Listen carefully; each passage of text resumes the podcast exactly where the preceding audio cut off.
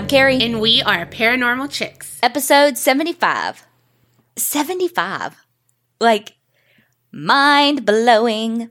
For real. For real.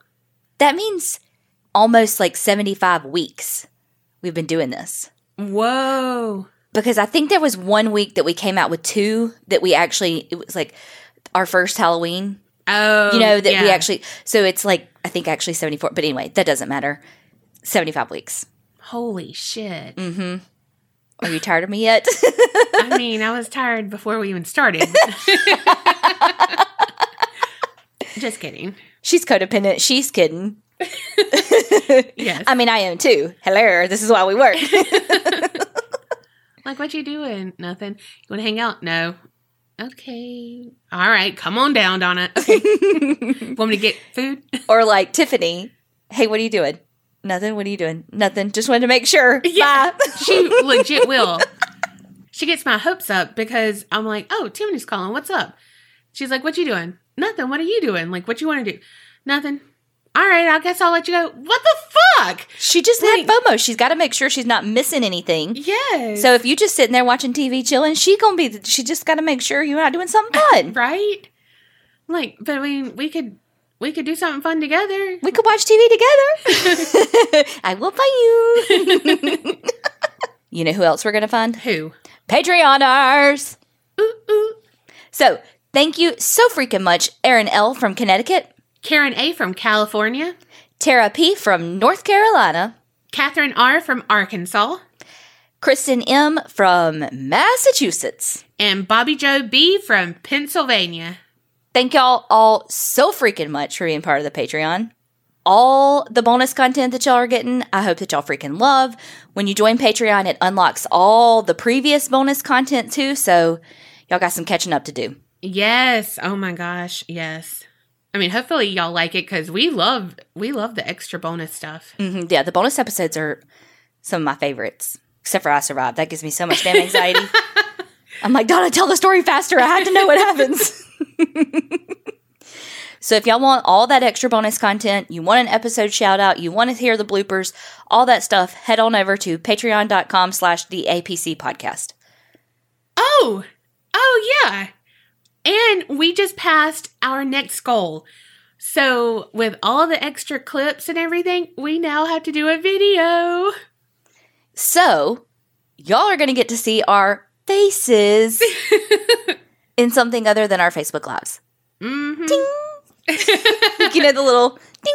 Yeah. So the new Patreon benefit thingy that we're going to do is like Donna said, videos. We're going to do like Donna and Kerri react videos where we watch stuff, listen to stuff, and you get to see our kooky ass expressions and our belly shake like a bowl full of jelly when we laugh. all the all the good good that is whatever us, I you guess. say good, good, but uh, It's bad, bad, but also it's so bad, bad, it's good, good. so stay tuned. It's coming. That's what she said. before we get into this whole episode, because I think it's going to be a long one, Maybe not. because Kerri Kerri got a lot of paper. I didn't make a post about it or anything because it was like a hard day for me, but August the 19th was my mom's birthday and she would have been 70. And so when we were talking about 75 episodes, I was like, "Whoa, that's oh god." Like, you know, and so it just mm-hmm. re-triggered that that whole thing. And so I just want to say thank y'all so much because like it was a hard day and I think only because well, I mean, underlying factor of she's gone and she's my mom, but on my birthday, I had gotten so much love and just like more than I've ever gotten before. So thank y'all for that. And then it was like, I wanted to be able to like show her love and you know what I mean? Like have mm-hmm. that with her and I couldn't and you know, all of that. Plus, it was her 70th birthday. Yeah. So it was like a milestone. Right. However, it just like hit me though that I do get to celebrate with her so much because, like I've said before, this podcast really has, it's kind of healed me in a way I didn't know that it would. hmm And so, thank y'all so much for allowing me to talk about her and to share stuff like this. And Love her yes, because y'all do. Y'all love her too. You know, like Yeah. the stories and the I can't wait to hear more Patty stories or you Yeah. know whatever.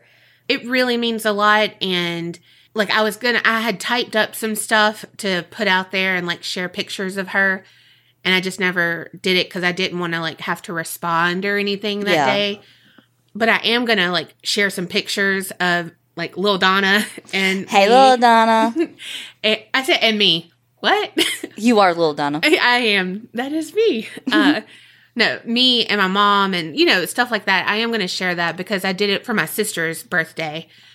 Anyway, I just wanted to say thank y'all for being really my family and for allowing me to be close with my mom, even though she's not here. And I don't know, like it is like I'm carrying on this legacy that I didn't even know I wanted to. Yeah.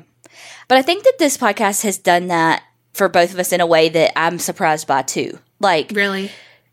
made a, because you know vulnerability is very scary Yeah.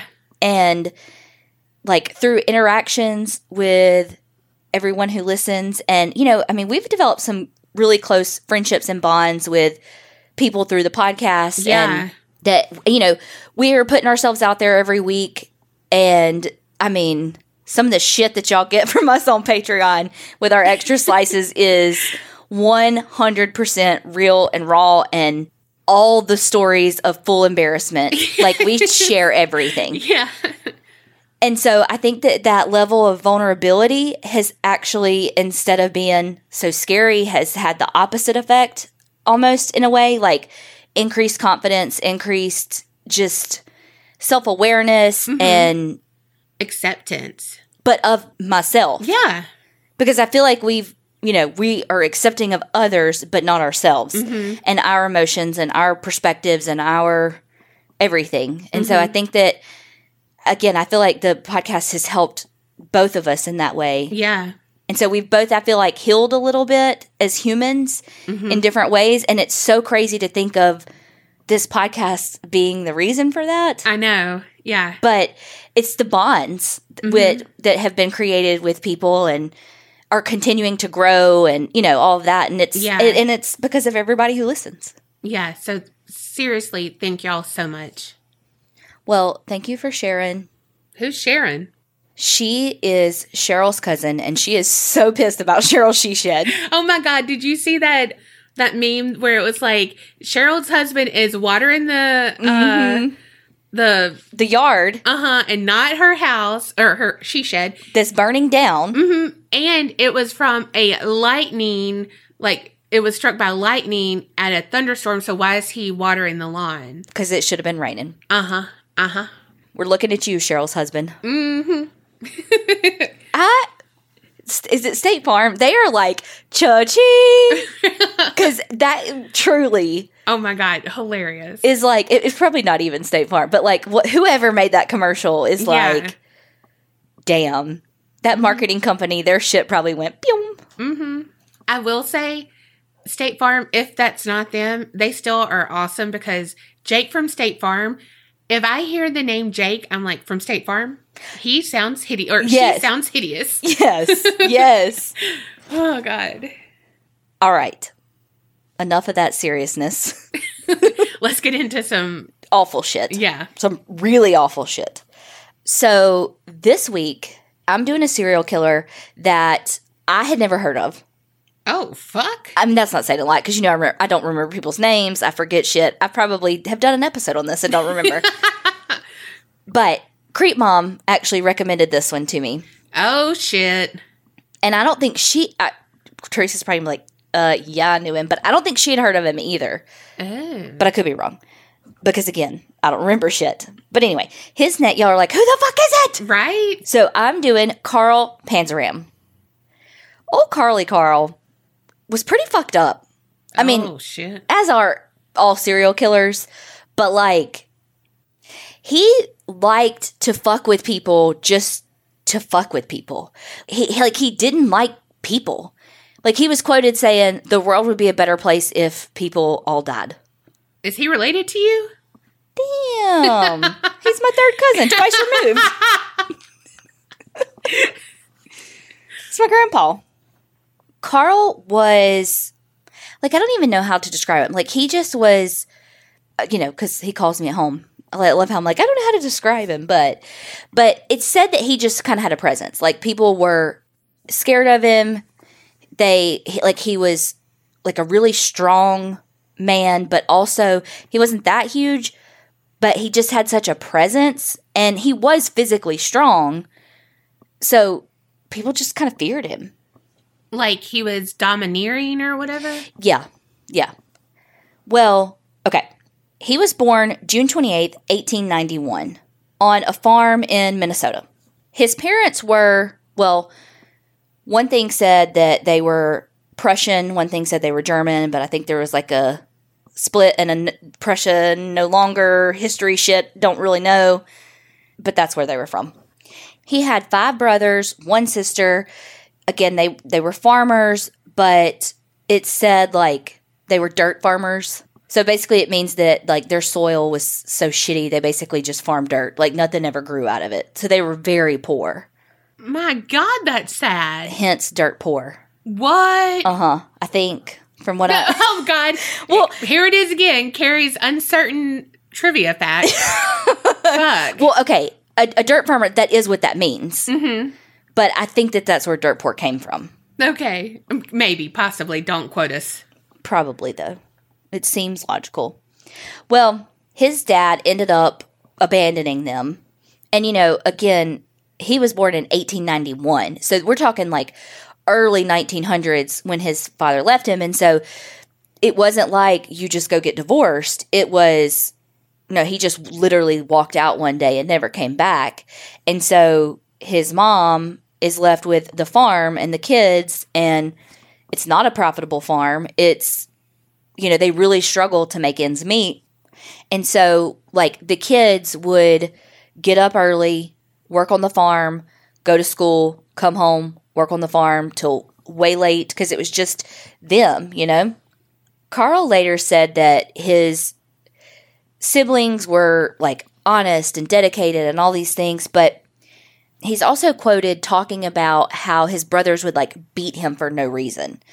He said, Everybody thought it was all right to deceive me, lie to me, kick me around whenever they felt like it, and they felt like it pretty regular. That's sad. Yeah. He has some pretty, like, poignant quotes, I guess you would say. Like, you know, when you know, I mean, you know they're coming from a serial killer, so it's a little, ooh, you know, but on the other hand, you're like, that. I mean, if you just think about someone talking about their childhood and he, you know, was in part a product of his childhood and his life because we're going to talk about his background is a huge part of what made him who he was Yeah. which is again with most serial killers and they have this really shitty background they have this you know bad home life it's just the perfect storm to create a monster he also said that when talking about how the differences between him and his siblings he said i've been a human animal ever since i was born i was a thief and a liar the older i got the meaner i got when carl was 11 is when he jumped into his criminal career. He, so, okay. He broke into his neighbor's house. He stole like an apple and some other shit and a handgun. An apple and a handgun? Mm-hmm. So, That escalated. but two, it just kind of shows the juxtaposition of his age. Yes. And it just, it just shows that because again, he's 11 year old boy still in like candy and apples and then, but then a handgun, you know? Well, he's trying to keep that doctor away. Mm-hmm. Or getting good with his teacher. Uh, true. Mm-hmm. Tangent. You said candy and apple. Do you like candied apples? Yes. Especially if they're dipped in chocolate chips. I don't like candy apples. You don't know what's good. My mama liked them, and I'm like, ooh. But I can't you can't just bite it. You gotta like cut it and oh, eat it. no, my mama would be like, Yeah, well that's savage as fuck. you have to like cut it and so you can bite because uh-uh, I'm I'm trying to keep these teeth. The thought of putting She had false teeth. yes, the thought of putting dentures in my mouth, literally, like as an occupational therapist, I have gagged watching people put their dentures in. Like, you know, we're working on like standing at the sink, blah blah, in therapy, and I'm like, gotta, I can't, I can't. That's like my biggest fear in life is having to have dentures one day. You do always dream that your teeth are falling out. Uh huh. Well, it's usually that this one right here is loose. Just this one. It's always loose. Okay, sorry. Back to Carl. Okay. So his brothers found out and beat the fuck out of him. Like, beat him until he was unconscious. Head injury. Well, he ended up getting arrested for that. So this was in 1903. And he was sent to this like reform school called the Minnesota State Training School. This was in St. Paul, Minnesota. And think about like every prison movie you've watched where the COs like get away with fucking murder, like literally get away with murder. You know, they get to Yeah. do whatever they want to do. That's how this was for these kids. They had zero supervision. Like as far as like the guards had zero supervision. They were able to do whatever the fuck they wanted to. They punished them how they wanted to. They raped these kids. They I mean they just they beat them mercilessly. Like it just was horrible. Stories like that, like, they almost make me as mad as fucking Chris motherfucking Watts. and do you know he's getting a fucking lifetime movie? Yeah, I you know it's such a it's such a fine line that we walk in the true crime world mm-hmm. because I mean we have a true crime podcast, so we obviously talk about and you know these killers and stuff and give them publicity and all this shit, but I don't know. It's like when it's something so fresh like that. Right. And he gets a fucking like movie deal. Like, is he getting money off of this? I have no. Oh my god! Don't. Oh fuck. because it's like you know it'd be different if he you know hadn't murdered his kids and he was getting some money off of it and it went to his kids or something hmm but fuck you Well, you know he's gonna be like, "Who's playing me? Oh, I can't stand his ass." donna like you can literally not literally figuratively see her blood boil when she talks yes, about I him hate him. like it like i the literally like the the energy in the room has shifted because Yeah, she said chris white like it's heavier like like i can feel her like heart getting fast and mad yes, I hate him.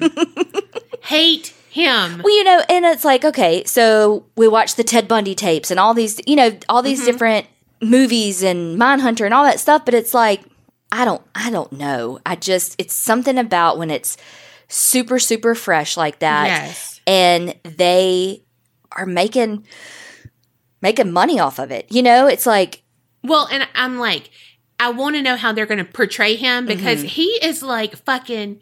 He can't do any wrong for some people, and I'm because like, he's attractive. uh, because it is totally true and a thing that if he was not attractive, nobody would have given two fucking shits. mhm. Unfortunately, I mean it's not how it should be. Right. But if he was, I don't even know. Just like everybody's obsessed with Ted Bundy because they think he's attractive. You know, yeah, you either have to be like this like prolific, terrible human being, mm-hmm. or like, oh, he cute. Mm-hmm. Well, and that's another thing that pisses me off about him. Not that he was like huge to begin with. Which if he was cool, Yeah, I mean, like, hello, we're extra large pizzas. Yes. Ain't no shame in that. No, but he was nothing like this. And then Shanann was doing Thrive, Mm-hmm. and he lost fucking weight with her. Mm-hmm. And it's like he's feeling himself, and then got his little girlfriend on the side and shit. Mm-hmm. And it's like, um, did she look at you before? No, she didn't. But your fucking wife did. Uh huh. Just don't fucking cheat on people. That is Yes. like the lowest of the fucking low. Yes. Oh, and she was pregnant. Oh my god. Okay, sorry. Let's Tangent. go back to this Whew, terrible go. person. Okay, let's go back to yeah. Okay. Oh, Carl, Chris Watts, like both see. Oh, fuck my life. Go ahead. Well, when Carl got to the Minnesota training school, the first thing that happened was they brought him into this office so that he could like, you know, they could like inspect him. Here's the rules. Like, we got to make sure you're healthy. Blah blah blah blah blah. And by that I mean a male staff member like stripped him and raped him. Day one. What? Yeah. Not yeah. What? Mm-hmm. Yep. Asked him all about like have you had sex? Have you done that? You know, to like get all this sexual information from him. Fuck. Ugh. Uh huh. So this is a quote from Carl about what happened to him. He examined my penis and my rectum, asking me if I had ever committed fornication or sodomy, or had ever had sodomy committed on me, or if I had ever masturbated. That makes me so mad when. Ugh. And here's the thing, too, that makes it not worse because that's fucking terrible. But these kids were indoctrinated with these Christian teachings and trainings. And it's like if they weren't acting correctly, they were then like savagely beaten by the corrections officers and also sexually fucking assaulted. You know, and it's like, okay, but here are the Christian values that you should live by. Right. And if you don't, we're going to beat you. But oh, by the way, we also are going to rape you. uh huh. Well, and that's what they usually say. That's the only way they learn. Uh huh. Like, fuck you. Uh huh. Fuck you. He, so the kids here were beat with wooden planks, leather straps, whips, like really heavy paddles. And What the red room's going on here? Well, and the thing too is that I can't. I think it was this place that he was. I can't. It may be one of the. It may be the next place, but in one of them, he figured out quickly too, though, that basically they would like line the kids up and like or make the. almost This is how I pictured it. The, Describe. the Von Trapp people? No, this this is this is not. This is terrible. But this is how I pictured how it was described. It's almost like it was like an obstacle course of beatings, and they like because it had a um again i cannot remember if it was this place and i may get to the next place that he went to and it's in my notes but like they had like this machine that like basically was like a paddle on a loop that would like hit them Yeah. and so it was like that that's why i say it's almost like that wipeout show but really God, inappropriate yes. with like beatings i shouldn't be like that's really terrible but That's terrible. but you, that's just how i pictured it but yes. Okay, so Carl quickly figured out that the more he screamed, the more he cried, the more, you know, as with all the other kids, the more it excited the guards, Uh huh. Which duh. But Yes. as an 11 year old, he figured that out. And so he would go through it and be as stoic as possible and just take it. And so it would kind of shorten it for him because mm-hmm. he wouldn't give them what they wanted Yeah. again though you can see how fucked up you know did he have some of that nature in him absolutely mm-hmm. but how much is what he went through as a child with his brothers and now this reform school and all the shit you're about to hear made him who he was Oh, for sure. This, it's like he had that, I hate to say this, but like that bad seed in him. And then this just like watered it and fertilized it. And, you know, I mean, because too, like if you think about it, all right, he has to shut down his emotions and take these terrible things. So he's making himself like less human. he's learning to disassociate Yes. And the so, actions and the emotions yes. And that right there is terrible and that right there terrifying. mhm, is a breeding ground for psychopathy. Yes. So listen to this quote.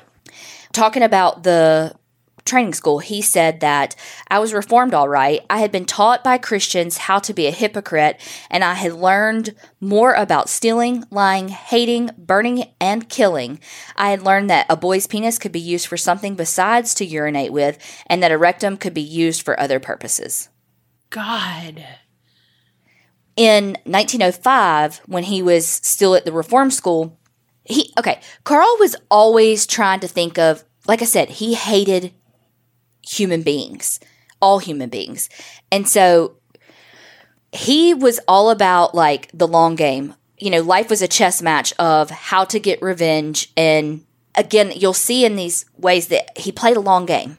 But in 1905 when he was there he created like a little like not a bomb, but like a little thing to create a fire in one of the buildings at the school. So he like set that shit on fire. It was like a it was a workshop. And he's just like laying in his bed fucking laughing at his revenge, you know? And so it's like so that he just became maniacal, you know? Oh my God, that word. Like it's so descriptive. Mhm. Just What's that with- called when it when it sounds like what it is? Like a like pop. It sounds like what it is. Yeah, an onomatopoeia. I had totally had to Google it because I thought that's what it was. But whatever. Again, like pop. I pop you on the head. okay. Anyway, all right. Okay. his mom came to get him from the little reform school when it was time for him to leave. And he was never a good kid, but she did notice that he was like, as one article described it, withdrawn and quiet. But here's the thing she's the mom of fucking seven kids, and she ain't got no time because she's single mom running a fucking farm. And so another thing that had happened too was that one of his brothers drowned and died. oh God. And so his and then his mom's health wasn't that good and so it was just like she had bigger fucking fish to fry than her you know what I mean than her kid that just got out of this reform school that was tormented. You know what I mean? yeah. As terrible as that is, I kind of feel like she was doing the best she could. Yeah, well, and like you said, she had a lot of shit on her plate. Also, if he wasn't a great kid and he's a little bit more withdrawn and like quiet, she's probably like, okay, good. Yeah. You know? Well, he he just he despised his mother. There's a another quote of he, he just has so many quotable quotes, you know. Uh huh. but he said that like with his mom there was little love lost i first liked her and respected her my feelings gradually turned from that to distrust dislike disgust and from there it was very simple for my feelings too turned into positive hatred towards her and so just think about too like we are both close to our moms in very different ways though Yeah. and I just can't imagine growing up with a mother that you hate. Like that's a love and a bond that is so precious. You know, how do you mm-hmm.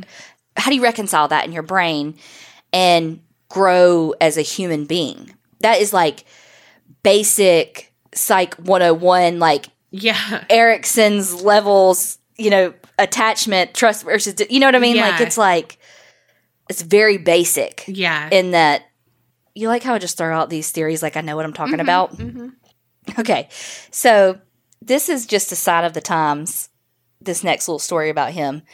Crime Library had an article on Murderpedia that like that is where I got the bulk of this stuff because it is like just the perfect little, little timeline of you know what I mean. Like, good job, thanks.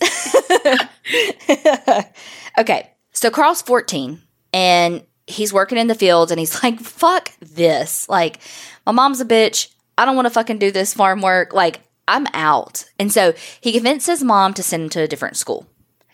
Well, he had this teacher there that was a fucking asshole, beat him all the time. And he was like, I'm I'm done. Like I'm th- fuck this guy, right? So Carl gets a fucking gun, takes it to the school with him.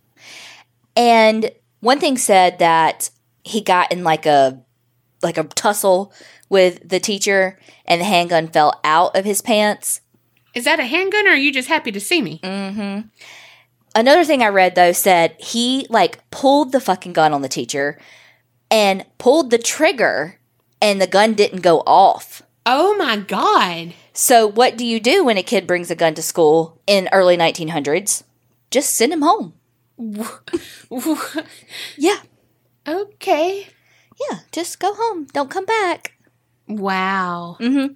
So he was sent back home, went back to the farm, and he was like, "Fuck this." And so he began to to live a life kind of out on the lam. Because again, back then, people who were homeless used the tr- the railroad, the trains. They'd hop on the mm-hmm. freight trains and all that, and that's how they would get around. And it was like this whole. I don't know if I can say this word, but it was what it was at the time. It was the hobo culture, mm-hmm. and I think I think that like there were different homeless just didn't describe what it was you know because it was there were different there were different descriptors used intentionally as in the hobo culture was a culture of riding on the trains getting off to work or do whatever you know and and going around like that so i don't mean that derogatory it was just the word that was used then. You know what I mean? Yeah. Well, speaking of that, there was a post in our group one time about someone like that had a sign on like with chalk or something. Yes. Yeah, and I did not know that they had their own like That is called yes, yes, yes, yes. Okay. That was it was called Hobo Code. yes. Okay.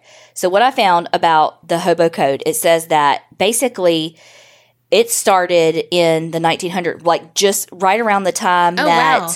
he early 1900s with like people who were on hopping trains and stuff, and that they would basically use like hieroglyphics Yeah. to Yes. To label things so pe- other people that were coming by would know okay this person will give you food this person's nice they'll let you spend the night it's a safe barn don't stay here Yeah. they're mean kind of thing yeah, I had no clue as to any of that. it's fascinating how people adapt to what they have to and, and, and the subcultures that are created yeah you know have you ever heard of railroad cops from back in the day like this Uh-uh. So these were people who were hired by the railroads, and what they would have to do is they would have to walk the freight trains like while they're rolling and like shoo people off of them. Dang. And it was apparently like a very dangerous job. It Like sounds like it. super super dangerous. I mean cuz can you imagine these dark freight trains? You don't know if anybody's in there, but you're going to check so you can kick them out when they're Yeah. trying to be warm and get from point A to point B, you know? yeah, I mean they're trying they're doing things for survival. Mm. Well, one time Carl was on a freight train riding out towards Montana, and when he got on one of the freight things, what are they called? Carts? I don't know. Anyway, when he got on one, there were four guys already in there. They seemed nice at first. Like they were like, yeah, well, you know, like, hey, yeah, yes, cool, we'll take care of you, blah, blah, blah. And those four men gang raped him. Oh my gosh. Oh. God. he was able to escape before they killed him because that was certainly coming. Oh, for sure. And it's it's said that like that incident was a little bit of a turning point for him. Like all this other bad shit had happened, but he had he still had a little bit of I hate to say this, but good in him. And then it was like when he was raped by those four people, it was just like it was the end for him. It just shut him down and he became almost not human anymore. You know, Yeah. the compassion was was gone. Not long after that, he got a year in Montana State Reform School for burglary. Carl, leave those apples alone. He well, he was 14 too. So just again to give you like at this point, he's already an alcoholic. God He's bless him. 14. Like he started drinking when he was like 7. Well, here's the thing too. The Montana State Reform School was no better than the Minnesota one. When he got there, again, he was 14, but he was already, you know, he had hit puberty. He was he looked like a man, you know, he was like 180 pounds, is what one of the articles said. Like he just didn't look like a 14 year old. And so he had a bit of a reputation there for being a fucking criminal and he'll beat the shit out of you and whatever, you know? Well, there was a guard that just was fucking relentless with him. And Carl was like, again, quoted being like, he kept on nagging me until I finally decided to murder him. Fuck. And so Carl was in the workshop one night and that guard turned his back to him. Carl picked up this like heavy wooden plank and beat him to death. Fuck. Uh huh. Well, Carl loves a fucking workshop to do some shit in. Mm-hmm. He burned the 1st one. But if you think about where he is, he's in these reform schools, so that's what they had. You Oh, know? yeah, yeah, yeah. It's free labor. Well, he said that for killing this guard, he basically didn't really get more time. They just started, the guards were more aggressive to him. You know, they started beating him more. He Yeah. was watched more, that kind of thing. So in 1907, he's like, I'm done. Like, he put up with it for a year, killed that guard, you know, all that. And he's like, I- I'm done. I'm escaping. Like, even if it kills me, like, I'm getting up out this this place. He befriended this guy named Jimmy Benson, and together they escaped from the Montana Reform School. And he said that, like, of his time with Jimmy, he said, I stayed with him for about a month, hoboing our way east, stealing and burning everything we could. I taught him how to set fire to a church after we robbed it. We got very busy on that, robbing and burning a church regular every chance we got. What the fuck? And so that was, again, that was how he got his money and, you know, all of that. I think, too, it was his own way of like what he would think of like a poetic justice mm-hmm. for the first reform school. So true. In December of 1907, he was in this bar drinking by himself and he heard this guy like giving a speech to recruit people to join the army. Well, he tried to join the army and it was a clusterfuck. He like legitimately the very first day he was charged with insubordination and like refusing to do shit. Well, duh. Yeah, he just he could not handle he just is not good with authority. Well, he lasted until April of 08 when he was like, "Okay, I'm done."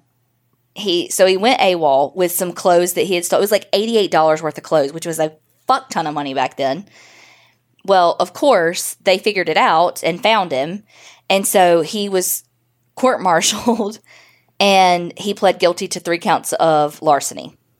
He was dishonorably discharged and he was sentenced to three years in Leavenworth, Fort Leavenworth prison. Oh, damn. So, okay, this is where it kind of, well, the whole thing's fucking interesting, but okay. William Taft, our president, The one who was so wide he had his had to have a bathtub made specially Yeah, for him. yeah. Yes. Okay. At the time, he was the Secretary of War. He wasn't president yet, and he's the one who signed off on his sentence. But this would not be the last time that we hear of William Taft in this story. Dun dun dun. foreshadowing the foreskin. Mhm.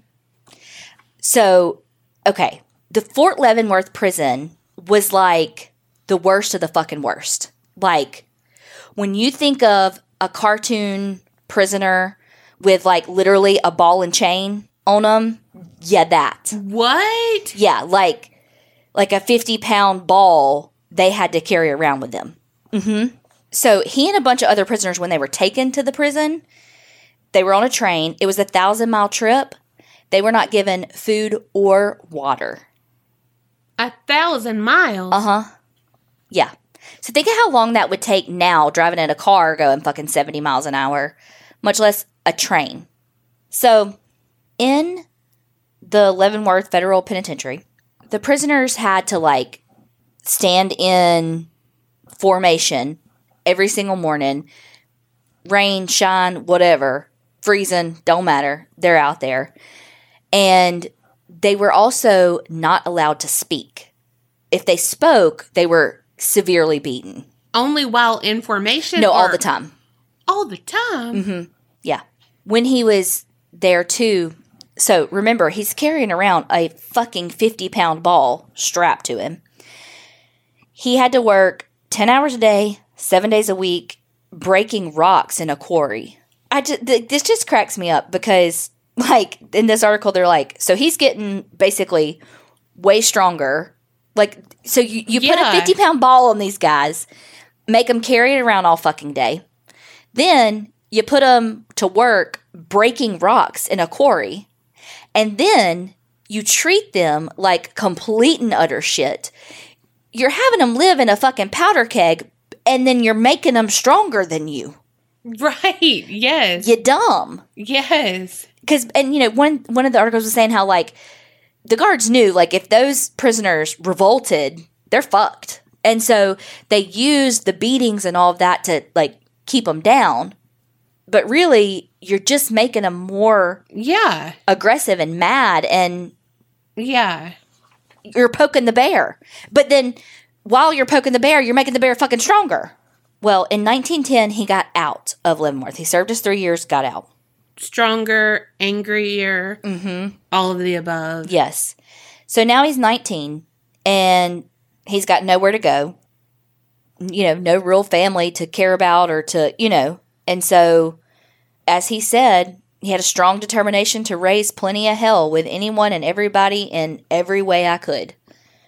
He's just fucking angry and bitter and angry.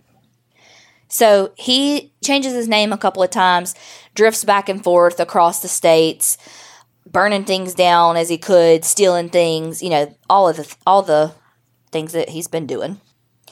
While he was on his American tour, he like I said, would rob the first thing he would do is he would look for guns. He said he used all of his spare money to buy bullets and stuff.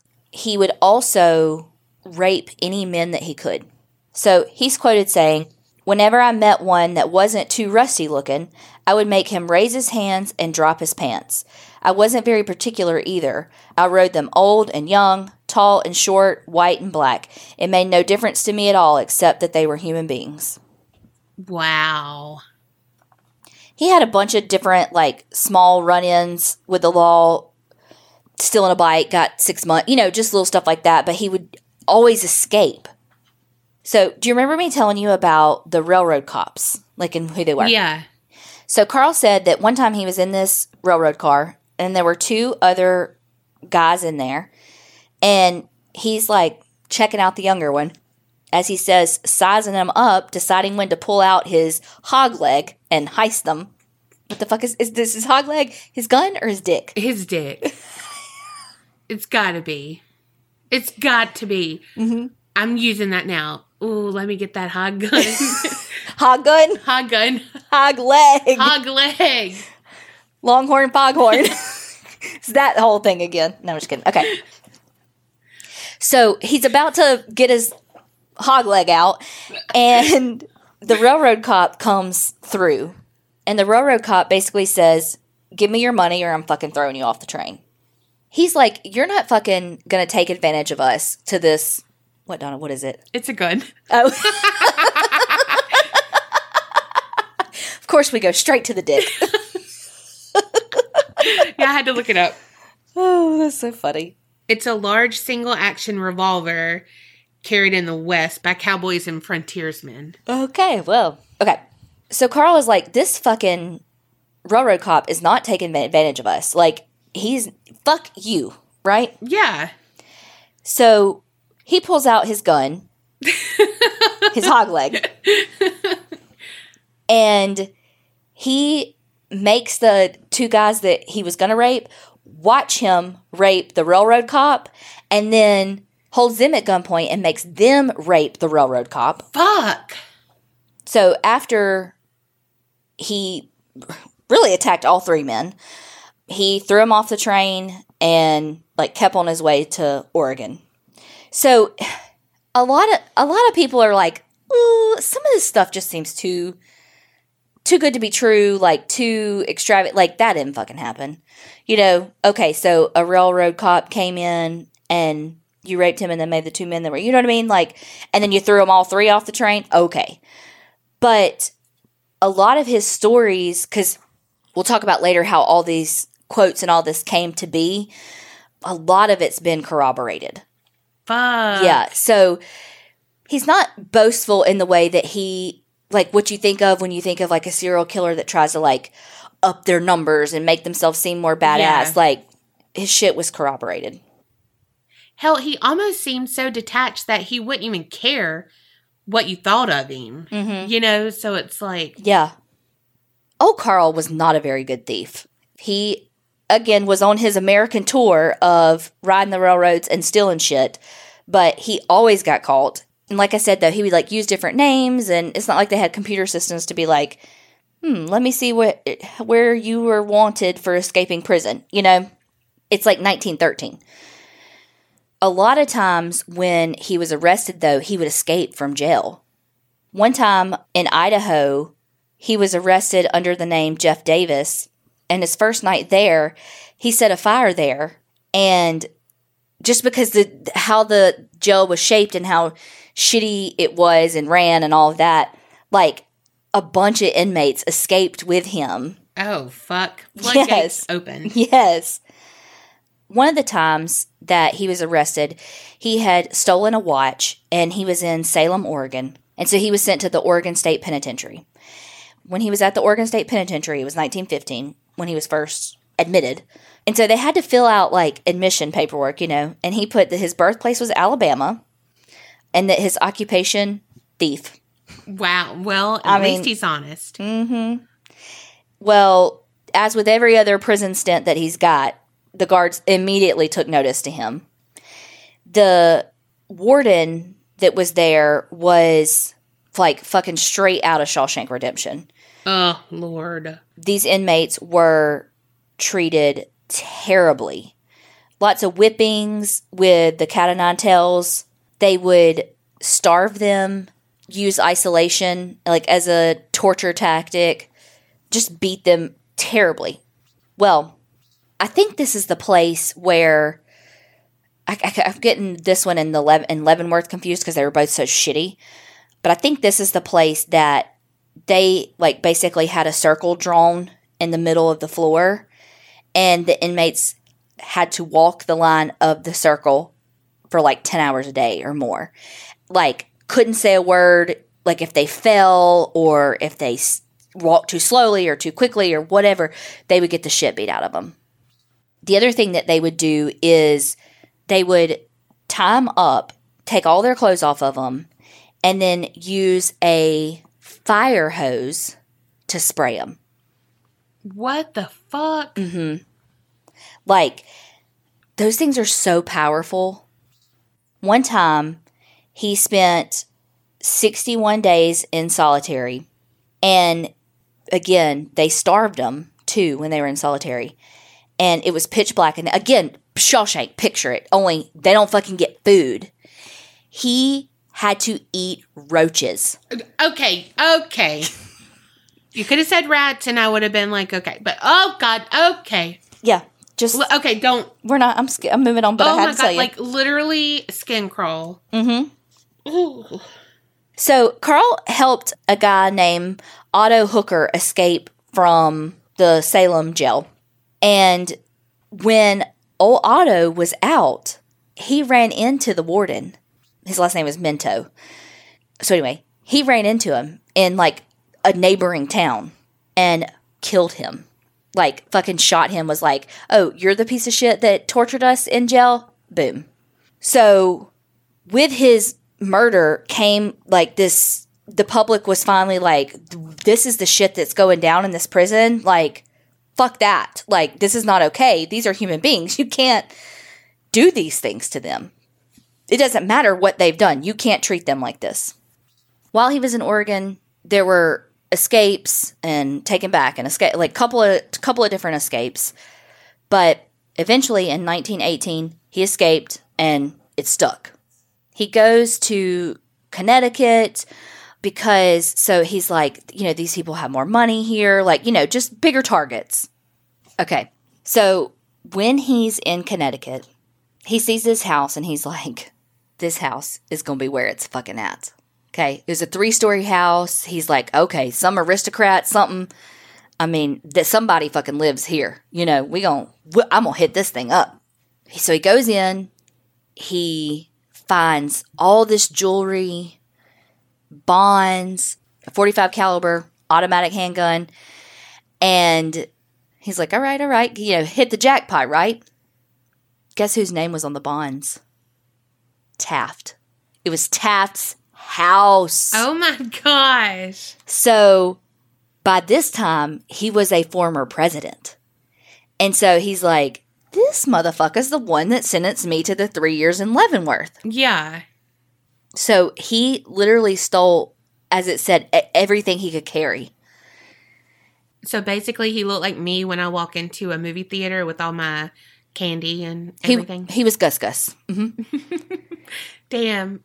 Okay, legit me. Yes.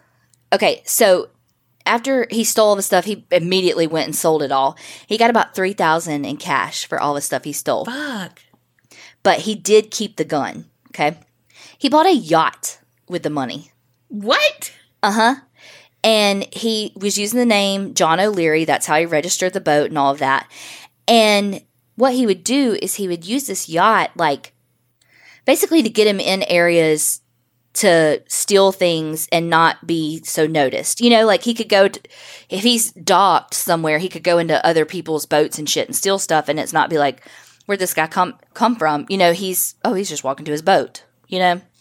He takes his yacht to Manhattan and he's like, "Damn, look at all these sailors." I mean, it's me when I see a man in uniform.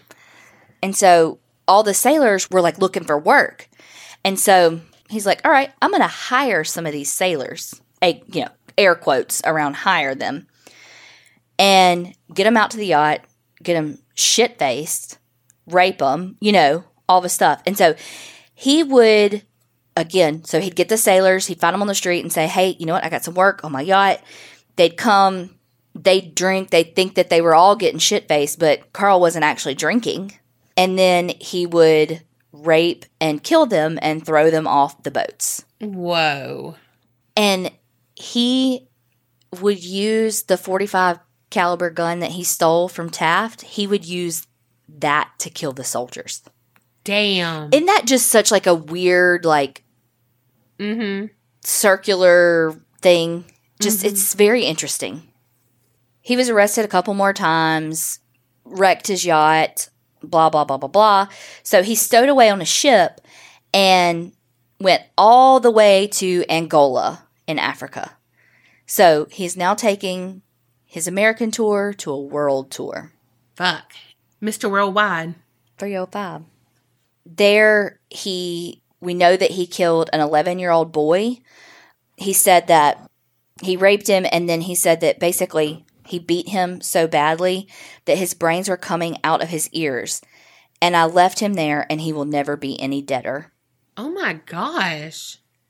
So the locals were like, no, he did this. But they couldn't really, they couldn't prove it, you know?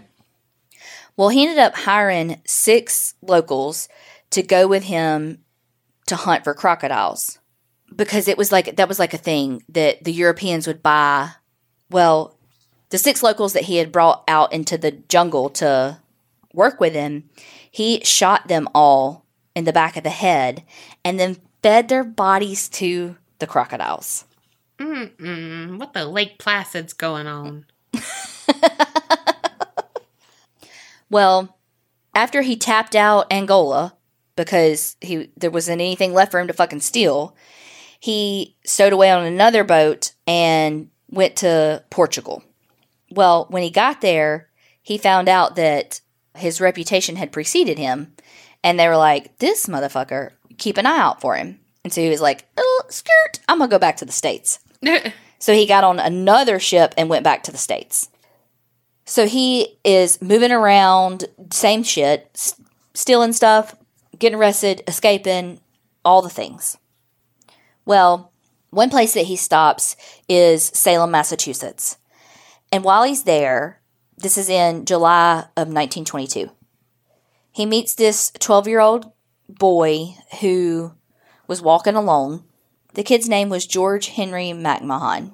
Well, so he sees little Georgie and he's like, hey, you know, come with me. Let's go ride this trolley, go do some shit. So the kid goes with him. They ride for about a mile. They get off the trolley and he grabs him by the arm and tells the kid that he's going to kill him. He said that he kept George with him for three hours and raped him six times Holy Hannah. No, no, no. and then beat him to death with a rock. Fuck. He buried his body under some tree branches and just left him laying there. So he walks, he starts walking away from the scene, and two people notice like this guy walking with a newspaper, but he's walking like like he's kind of sketch. Yeah. You're like, hmm, remember him, kind of thing. Mm-hmm. Well, three days later is when they found the body, but Carl was already back in New York. The witnesses were like, no, we'll be able to recognize him when we see him, but they just couldn't find him. They were bringing all these different people in for questioning, but they're not bringing in Carl because he's already in New York. While he's in New York, he meets a 15 year old. His name was also George, George Wallison. He says that he almost like describes a relationship with George. Like, he, okay, this is the quote. I started to teach him the fine art of sodomy, but I found he had been taught all about it and he liked it fine. Oh So my it's- gosh. Yeah, so I mean, I use the term relationship loosely because it's a fucking 15 year old, but it sounds like maybe they had a little bit of a relationship So, how do you take that quote? about like the sexual relationship with George. Yeah. It sound well, how I took it was George might have been gay and I mean we know Carl was and so he was already having sex with men and so he didn't have to like teach him anything he just was already Okay. enjoying it. Why how you took it? I took it as he, like George, had been raped or molested or abused before. Mm. So I can see that. You know, I don't know. Yeah. I can see that. Maybe. Yeah, maybe. Uh, I mean, I hope not. Right? I know. Do you think Carl was gay before all of the abuse at the Yeah. training center and stuff? Yes, because there were there were times where he tried to have relationships with women like throughout his time that were pretty disastrous and so I, I think it's because he really was gay Okay. well carl had another fucking yacht i mean how he got all these fucking God. yachts didn't even have a fucking i don't know anyway so he has another yacht. He like is always trying to get people in to like buy it or paint it or blah blah blah. So this guy came over like came on onto the yacht so that he could see about buying it. Well carl ended up killing that man shooting him in the head and tied a metal weight to him and threw him overboard. And he's quoted saying he's still there yet as far as i know Another time that Carl was caught, he was sent to a prison in upstate New York called Clinton Prison. And while he was there, it was same shit. Like in the little town that he was that the prison was in, it was like the working in the prisons was all any of them knew. It was like generations of families were guards and they were taught how to be guards from the previous generations and they were I mean they treated the inmates like animals. Mm. The torture was so bad that a lot of the inmates like suffered mental breakdowns. Golly. And then so they would just like they had there was a state hospital for the criminally insane like next door and they would just take them over there. Like, oh well, that one, let's take him there. Carl was very he was always in always in trouble there. He would attack guards, that kind of thing. Well, this place was so terrible though that he was like, I'm gonna escape, as he always did. He made a ladder out of shit that he had found around and tried to escape, but he fell while he was like climbing the ladder. It, it fell basically off of a 30 foot wall. Fuck. And when he fell, he broke both legs. Well, it says both legs and and ankles, so I'm thinking maybe he broke his femur and probably his tibia, but and broke his spine. And he didn't get any medical treatment. Fuck. They took him back to his cell, and he was like literally had to crawl around his cell because he got no treatment. Fuck. It even like okay, a, about a year after it happened, he was hurting so bad they finally took him to the hospital, and they had to take like they had to remove one of his testicles because it was so damaged from the fall. Fuck. Fuck. Well, here's the thing. He was like, Does my dick still work? Right after he had surgery. So he was found raping another inmate, like in the hospital for having, like, while, like, having his te- testicle removed, he raped another inmate. What the fuck? I know. He just wanted to kill and hurt as many people as he could. He was trying, I mean, he was always scheming Mm-hmm. on how to to do that. Like he had these, like I said, he, it was all about the end game, and so he was thinking like, okay, how can I plant a bomb on blah blah blah to kill the most people? And it just was he was always trying to figure something out. So, the year later, when he was having his testicle removed, He could walk and stuff again. Yeah, he like basically rehabbed himself. I mean, he was he was not at all how he was before. He was Mm-hmm. severely disabled from it, but he could he could eventually walk again and all of that. Okay. Well, he eventually was released from that prison and then arrested again and put into jail in DC, in Washington, DC. While he was there, he met a guard and his name was Henry Lesser. And they became good friends. Some say that they think that it was all a ploy on on Carl's part to get shit from him, like Mhm. you know, money for commissary, blah, blah, blah. Some people say, no, they really did have a friendship. But Carl confided in him and told him about killing these boys and, you know, all these people. And I mean, they just became friends.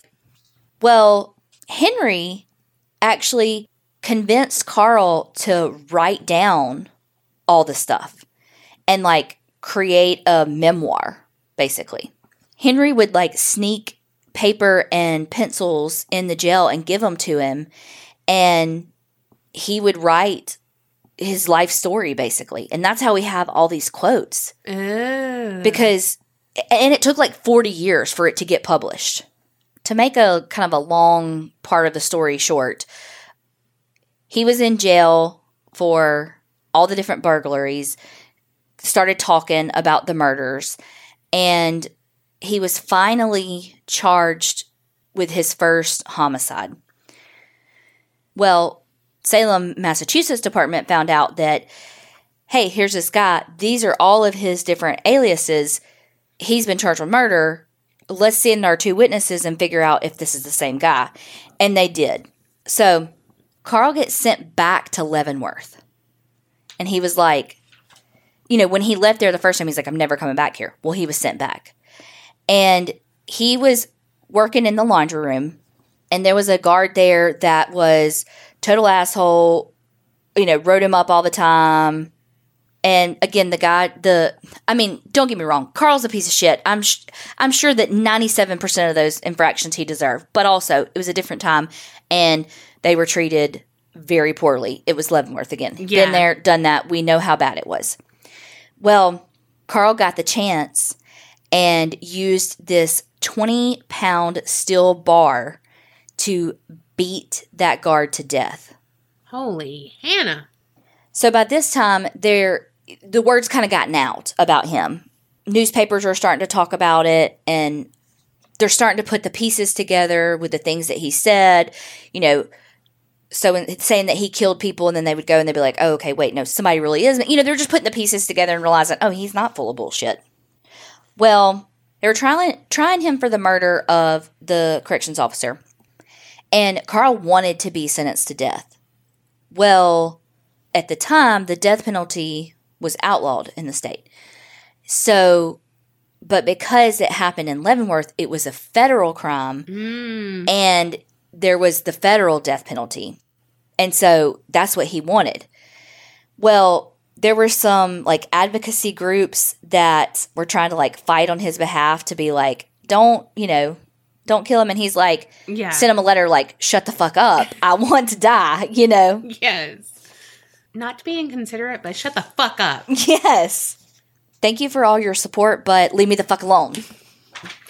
But put me some commissary money just in case. Mm-hmm. Well, he was hanged on September 5th, 1930.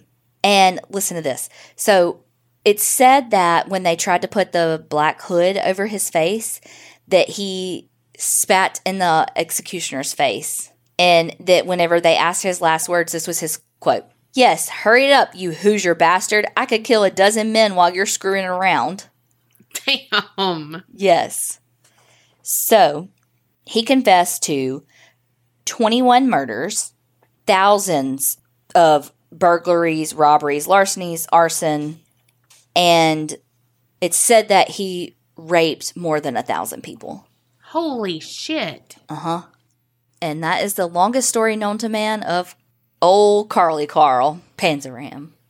So I know that was a long story, but It was good. he like there's just so much to him Mm-hmm. We could have a whole nother hour of just like trying to figure him out. Right. Okay, going from the longest story, and I told you I did a short one because I knew from that stack of papers I saw it was going to be a long one. So, picture it. There is a small rocky island about three miles off the coast of Maine near Boothbay Harbor, and it's like 2.5 miles off of the mouth of Kennebec River. And this is where Seguin Island Lighthouse is located. It was built in 1796, commissioned by George Washington. Oh, very fancy. hmm And it's Maine's second oldest lighthouse. It is around 186 feet above sea level, and that means it's the highest lighthouse in the state. Just so y'all know. Mm, that's important. Mm-hmm. But even though it was like so high and all this shit, when it was originally built, it was built like with wood and all that, and with the salt from the sea, all of the, you know, all of Mhm. that. Not the best choice. George, not not his fault, but George. So in 1857, the tower had to be rebuilt, and then at that same time, they got the first order Fresnel lens, and it's like the most powerful light ever, and it was installed there, and it's still in the tower today. The same one? Mm-hmm. What in the LED long lasting bulb is that? Sponsored at Lowe's. oh shit. Yeah, and it's like one of the only operational first order Fresnel lens north of Rhode Island. that is very specific. Very.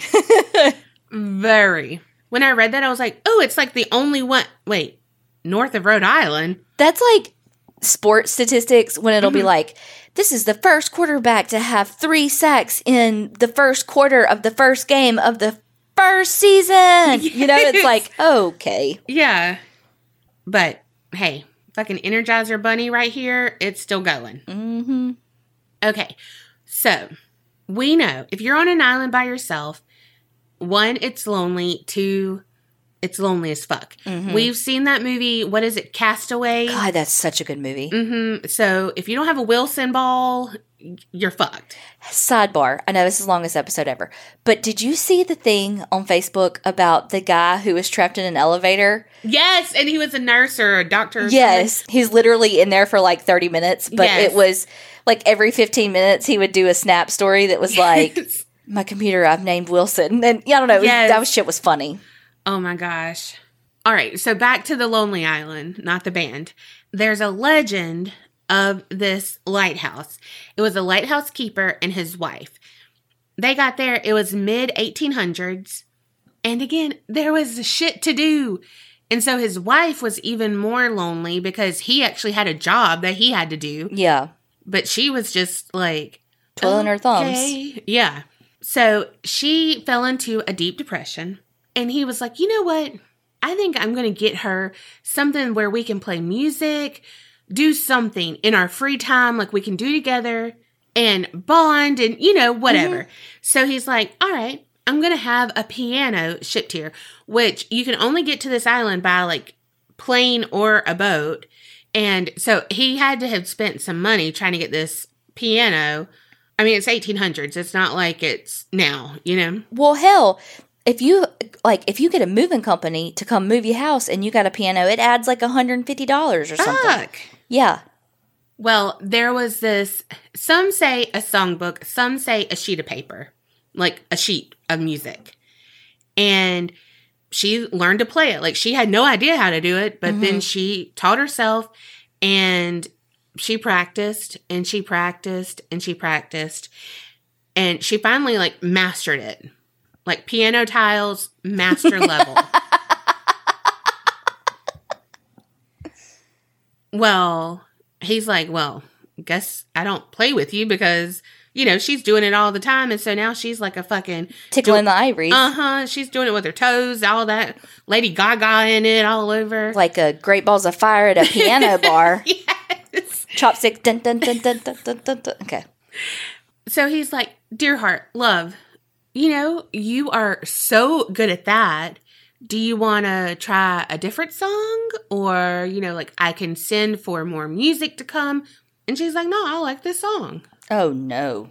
Mm-hmm. And he's like, well, you play it wonderfully.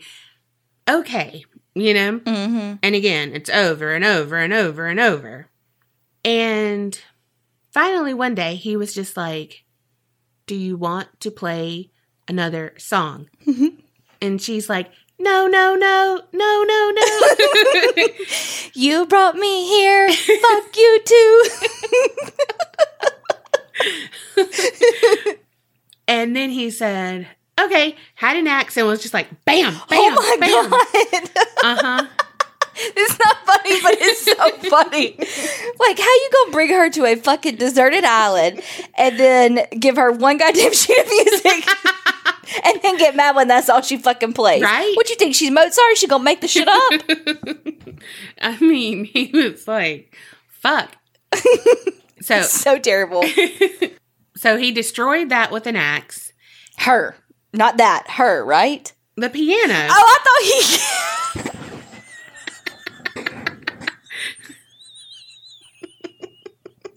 I thought he just he killed her. oh, he did. right after but, that. But I thought that's what you said. that Yeah. he- no. oh, oops. Foreshadow the foreskin. yes. But he was like, ah. And so it's like, oh, this would be a nice bonfire. But also, and booped her with an axe Oh my god. and destroyed her. Damn. Mm-hmm. And so when all that calmed the fuck down, he was like, holy fuck. And he took his own life. yeah. And How? I wonder. he jumped off the. Lighthouse? hmm Oh shit. Mhm. Well, because I was like, if he's only got an axe, how you fucking do that to you? You know? Oh, God. Visitors to the lighthouse, they report hearing some piano music. They say that it kind of like resonates from within the lighthouse. And so when they're drawn to it, no one's there, nothing's there. Yeah. Also, they say because it's like really foggy there, hence why they had to have a lighthouse and Mhm. all of that. But they say, like, on extremely foggy nights, you can definitely hear the piano music. And even like some people who were on the ships and everything passing through will say they hear it on those nights. Dang. But she's not alone there because people have seen who they believe is her husband walking along the island, but he will be carrying an axe, like dragging it. Oh my god. Uh huh. Do you think they get along? Probably not if she's still playing that goddamn song. And I mean, the whole he killed her thing. But she played that song. It's like if you had pineapple pen on her fucking pee. I'd be like, can you play fucking Baby Shark? But again, the whole he killed her thing. I mean, she got she's got a right to be angry. I mean, she does. And now they're stuck together there forever Oh, Lord. in a permanent loop of the song and anger. Mm-hmm. That sounds terrible. Terrible. That sounds like marriage. I'd rather go to fucking Walmart Oh, fuck no. to pick up my groceries. okay, yeah, yeah, yeah. Good one. Good save. Good save. Walmart. Don't say it again. Ooh, Mufasa.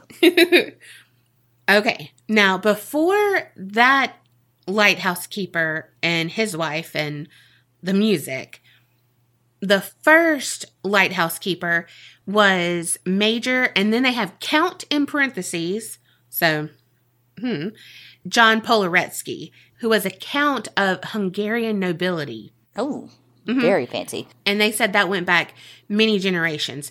However, I'm like, why was he the lighthouse keeper then? hmm Like, Well, the only count and countess I know is Countess Luann from Real Housewives. And Count Chocula? hmm Count Dracula too. Yeah, but Count Chocula is yummy. Okay, it, they have a lot about his past, but who the fuck cares? He was granted that position in 1898, and like living there was not great because it was very remote hmm and it had really harsh conditions. Well, I was going to say he was granted that position. Sounds more like he was exiled to that position. Right. So John served for eight years doing his, you know, lighthouse shit. Mm-hmm. How long they had to do that? I don't know. Like all night long? I don't know. It can't be. How'd that work, I wonder? She pondered to herself.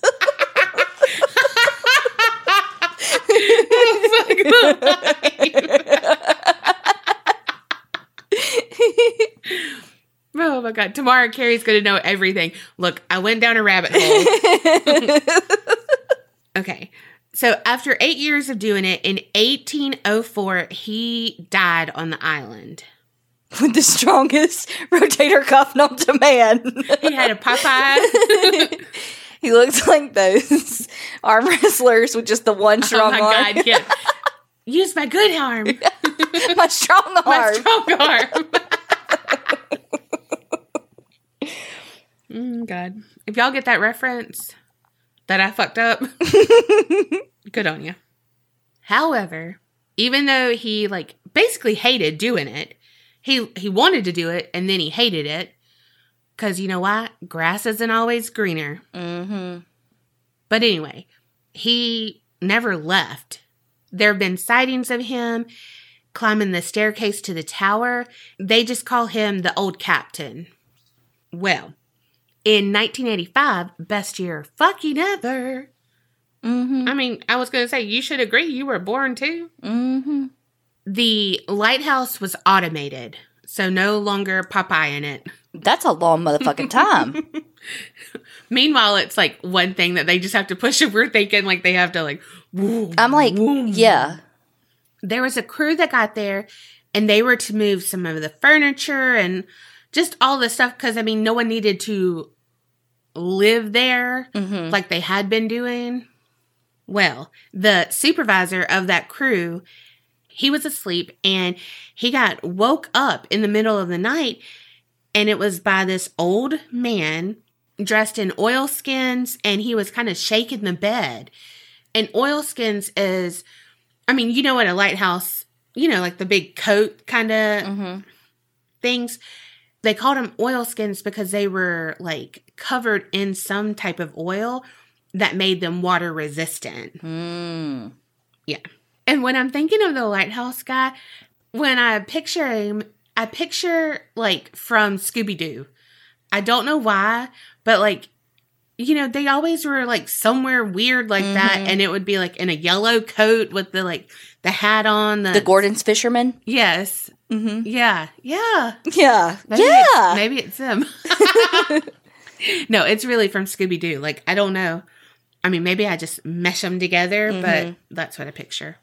So anyway, Gorton's fisherman is shaking the bed, and this old man is like, "Don't take the furniture. Don't take it, please. Leave my home alone."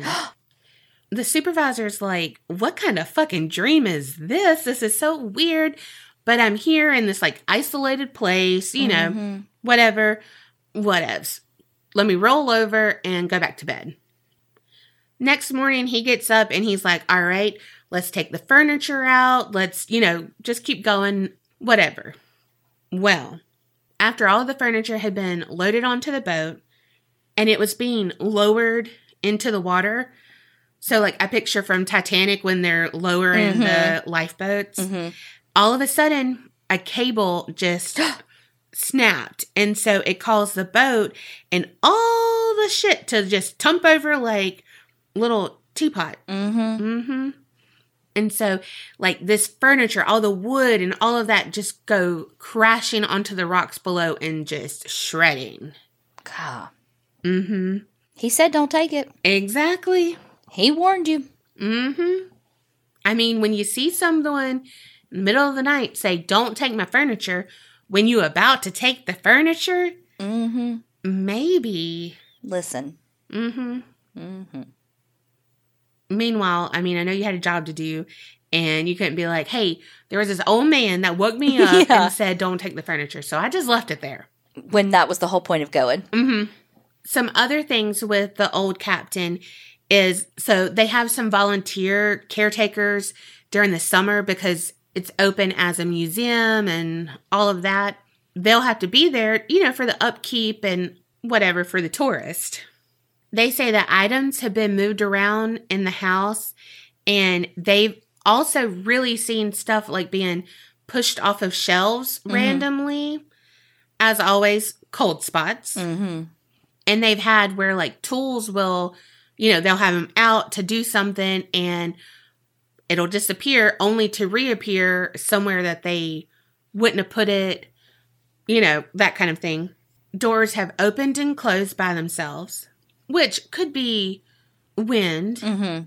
And it, I mean, it's it's an old lighthouse, and if it's up higher Mhm. doors, you know, I mean, it makes sense that it'd be windy. It's on the water, blah blah blah. But they say if for any reason any of the furniture gets moved the next day or, you know, by the time they leave and come back, it's been shifted back how it was before. He's very particular. Yes. And so they all say, you know, okay, this is the old captain, you know, he wants his stuff done how he wants it. It you know, he was the first one here, like he set the precedent. Mm-hmm. There's another spirit, and it's of a young girl said to be one of the innkeeper's daughters. She died on the island, and so they buried her close to the generator house. But people have seen her, and they see her like just running around in the gardens. They will see her like running along the edge of the island, and she'll laugh and smile. But then sometimes you'll hear coughing from like the lighthouse, you know, or in the gardens. And so they think she was sick and that's why she died. Yeah. But so she's been witnessed by like everyone from visitors to the lighthouse. And she's also been witnessed by some of the later innkeepers. And they said that she would be like running up and down the stairs of the lighthouse. And like when she would spot them, she'd just like wave happily like a little kid. She probably doesn't even know she's dead. I know. They said that sometimes you can hear a ball drop, like a bouncy ball, Mhm. down the stairs. Mm-mm. No, man. I don't know why, because it just freaks me out. Because you know, like, it's a kid, and then it's sad because a kid's dead. Mhm. Like, mm, no. Or it's a dog, and I don't want to think about a dog spirit either. Or is it really either of those things, but instead is something evil pretending to be those things? Fuck. hmm Shit. Yeah, you just think it's a sweet little girl. Hmm. Like I mentioned, the island is open for tours and everything. However, let me just tell you, it's only during the summer months, too. But this does not sound like a place I would want to visit because it's like there's great little areas to hike on. Okay, not a hiker. And I would fall, and if it's like on this island, I'd probably, you know, smash against a rock. So, no. But also, it's like a hike to get to the lighthouse itself when you get up there. Uh-uh. And then I got to go upstairs to go to the top of the lighthouse. Mm-hmm. This is not the amazing race. Mm-mm. Also, to get out of the water, sometimes you have to jump out of the boat in like knee high water and like get on over there. Uh uh Mhm. You know, mm-mm. I bet that water is really clear and beautiful, though. Mm-mm. I don't buy it for a dollar. Damn. Google it and it's going to be like crystal clear waters. It's Mhm. pristine. Okay. I couldn't find a lot of investigations, but there was one. It's a team that's based in Maine and they made some contact with some of the spirits and they heard phantom sounds. They actually heard the piano music I want to know what song it is. right? Some of them had like weird, like it said physical afflictions happen. So I don't know. They probably just felt like, you know, weird. And Mm-hmm. I mean, if it was Zach, he would have been possessed by Oh, old absolutely. Captain for sure. He'd say, Captain, my captain. yes. There was one team member, Ty Gowan, and he was touched. And he felt a tug on the back of his jacket. And I think it was like at the bottom. So kind of like a little kid. Uh-huh. And one of them, their hair got tugged a little bit. Look, you ain't got to tug my hair. I really would like to see another like Ghost Bros or something Mhm. go here and just see what they can find. Yeah. Because I, I really couldn't find a lot of investigations about it. But it they have distinct spirits and you know what I mean? Yeah. Like I feel like it would be easy to try to communicate and target which I mean, there's there's four, you know, right? Yeah. Okay, okay, okay. So that is the short, but really like sad when you think about it because Mhm. all of these people were so isolated Yes. and everything. But that is the story of the Seguin Lighthouse. I liked that one. To add to the sadness, though, there are different spirits, but it's like a lot of ships wrecked, Oh, you yeah. know, close to it before they really erected the lighthouse Yeah. and everything. So, I mean, there are multiple spirits that, you know, we don't know really about. However, it just kind of amplifies that area for activity, I Yeah. feel like, you know. I like that one. Me too. And even though I'm like, I would not want to go there, I've never been to a lighthouse. I would want to go there for sure. Well, I mean, I would want to go there, but like You don't want the, the, hike. yeah. Oh, Lord, the hike and, and the water. Mhm. I'd be like, um, mm. Can I get like a Jetsons walking sidewalk? I mean, just can I get it to where I don't have to get in the water? Because and then you're wet and then you're chafed and look, ain't nobody got time for that. There's Mm-mm. not enough baby powder in the world. well, and they say like knee high water. Well, for me, that's going to be at least to my belly. hmm That's what I'm saying. Fucking Yeah. chafe for days. You got a shower over there? I can shower and put some more baby powder on. Right. And then, okay, so you want me to be wet and then walk, hike, and then go up some stairs? Chub rub. Mm. You won't be hearing music. You be hearing something else. My Your thighs, thighs clapping together. Start. uh, Well, I'll, I'll- hold on. I'll, let me start your fire for you.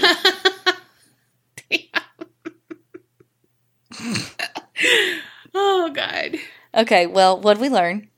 Baby powder is the key for your happiness. Oh, one billion percent. No, we learned that, fuck, even though people do terrible shit, when you hear about their past, it really is still like, fuck. hmm You know, I mean, hearing about all the abuse he suffered, it, it, it doesn't make anything he did right Right. or less bad or anything. I mean, he was a terrible human being who, because he, but I'm like, he wasn't even human because of how he was treated inhuman hmm all of the other times, you know? And so he kind of just was a shell of a person because he had to, Survive. yeah. He learned at a very, very young age how to disassociate from himself Mm-hmm. and from pain. He was a product of his environment. Some of it was nature. Some Mhm. of it was it just he he was who he was, you know, because For he sure. did start very, very, very young. For sure. But a good part of it was he's a product of his environment. hmm And not everyone, obviously. I mean, not everyone who is subjected to that becomes Carl. hmm Well, because there were however many other boys there with him, Mhm. you know, Yeah. It's just that, it creates the perfect storm. yes. And that's so scary. hmm So scary because I don't know. It things like this, and I get that it was like forever ago, but we know that that kind of abuse still goes on, you Mhm. know? But it's just like, okay, so this is a terrible human being, but we need him off the streets and like he's only doing petty shit, so he only gets, you know, a couple of years or whatever. But then, like, we trust that the system is going to work. But then, like you said, they were just making like super criminals with Mhm. the ball and chain shit and all, you know. There was one, and I didn't go into this, but just really quickly, there was at one point, I think it was after his buddy had killed the warden, the warden that took over was actually like polar opposite and was a reformist. Mm. And you know, a warden needs to be a balance of discipline and a reform. You know, Yeah. because this guy was too lax and you know mm-hmm. but he was like let's create like a baseball team and this and that and like created programs for the inmates. And it drastically reduced the number of write-ups the number of fights the number of you know all Yeah. things. And you know he would like when carl was trying to kind of figure him out he was like okay well i'm gonna just i'll leave the gate open. And if you want to leave leave and i'll see you back by dark or something like that you know. Showed him trust and showed him kindness. And carl was like well damn i'm not leaving. I gotta see what's about to go on. Right. you know? And so he would like actually let it got to where carl was almost like a trustee where he could leave the prison and go and like drink at a bar and all that and come back. So it went too far and that one time carl was finally like well i ain't coming back Mhm. you know so again it's all about a balance you know so he did have that spark of human in him Mhm. when somebody believed in him Yeah. and showed him kindness he reciprocated Mhm. It almost like shocked his system. yeah, which is why he didn't walk out of the prison that first day when he said, "Okay, I left the gate open for you. I'll see you." Yeah. You know. And then I think too, whether he was playing a long game with Henry Lesser or not, he still kind of befriended him. Mhm. And when given the opportunity of Henry turning his back to him, he didn't kill him, and he said, "Don't ever do that again." And Henry was like, "But we're friends," and he's like, "Don't trust me. Never turn your back to me again." Yeah. I can't, you know, he was like basically like you're one of the only humans I don't want to kill, but but I may, you know. Right. So who's to say had he been brought up in a loving environment, would he have been the way he was? Yeah. So it's so hard and it's just so like, oh my gosh. But like you said, okay, so say you know that he he was brought up differently.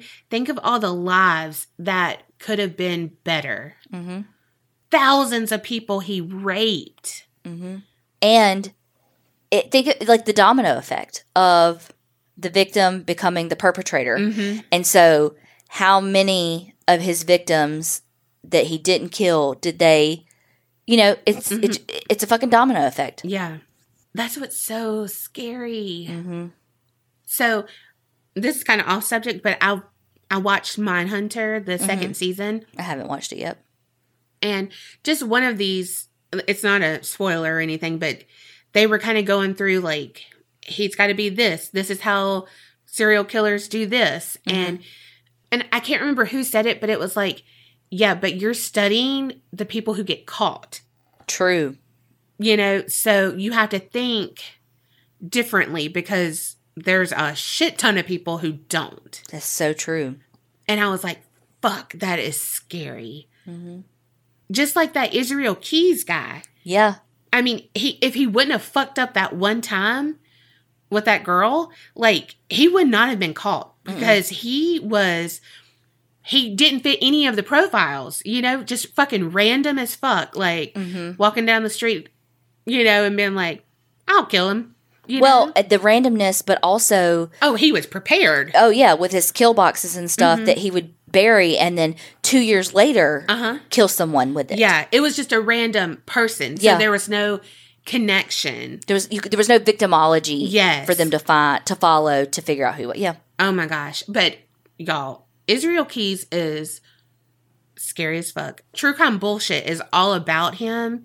Mm-hmm. It's I think it's on its second season, so it's a podcast. Definitely go check that out. I haven't I haven't listened to all of it, but like Like it's a whole series just about him. just about him. And Oh, like dang. it's called True Crime Bullshit because in one of his interviews, he is like basically because he hated like BTK and shit like that because he was like they're stupid mm-hmm. because they wanted you know like they had to have all this shit and you know they, They kind wanted of the wanted to be called Mm-hmm. you know and he's like and I mean people are just like obsessed with this true crime bullshit you know and it's like God I don't know Ugh, But the it. thing is, though, is that he wanted to be too. Like everything that Mm-hmm. he hates in people like BTK, it's because that he identifies with it. Mm-hmm. Because you always hate in other people what you hate most in yourself. Yeah. Also, y'all, Mindhunter season two, I feel like was way better than season one, and I loved season one. hmm But it's like it's everything we we know, like it's crime, you know, true crime fans, hmm and so like BTK is in there, which I think he was like mentioned in the first one. I I can't can't remember. Okay. But it's just like, I don't know, all of these people, and I'm like, oh my God, I know all about this. But then how they go about it, I lo- like, I was like, It's new and mhm, I was drawn in. yeah. Okay, I gotta. I, it's on my to do list. It was really good. Because I feel like the first season, sometimes my, like, it took a little bit to get into it. hmm No, this one, I was like, uh, yeah, I binged it in like two days. It's nine episodes, y'all. Oh, that's not much at all. Mm-mm. Okay. Anything else Mm-mm. other than remember Creep it real and, don't get scared.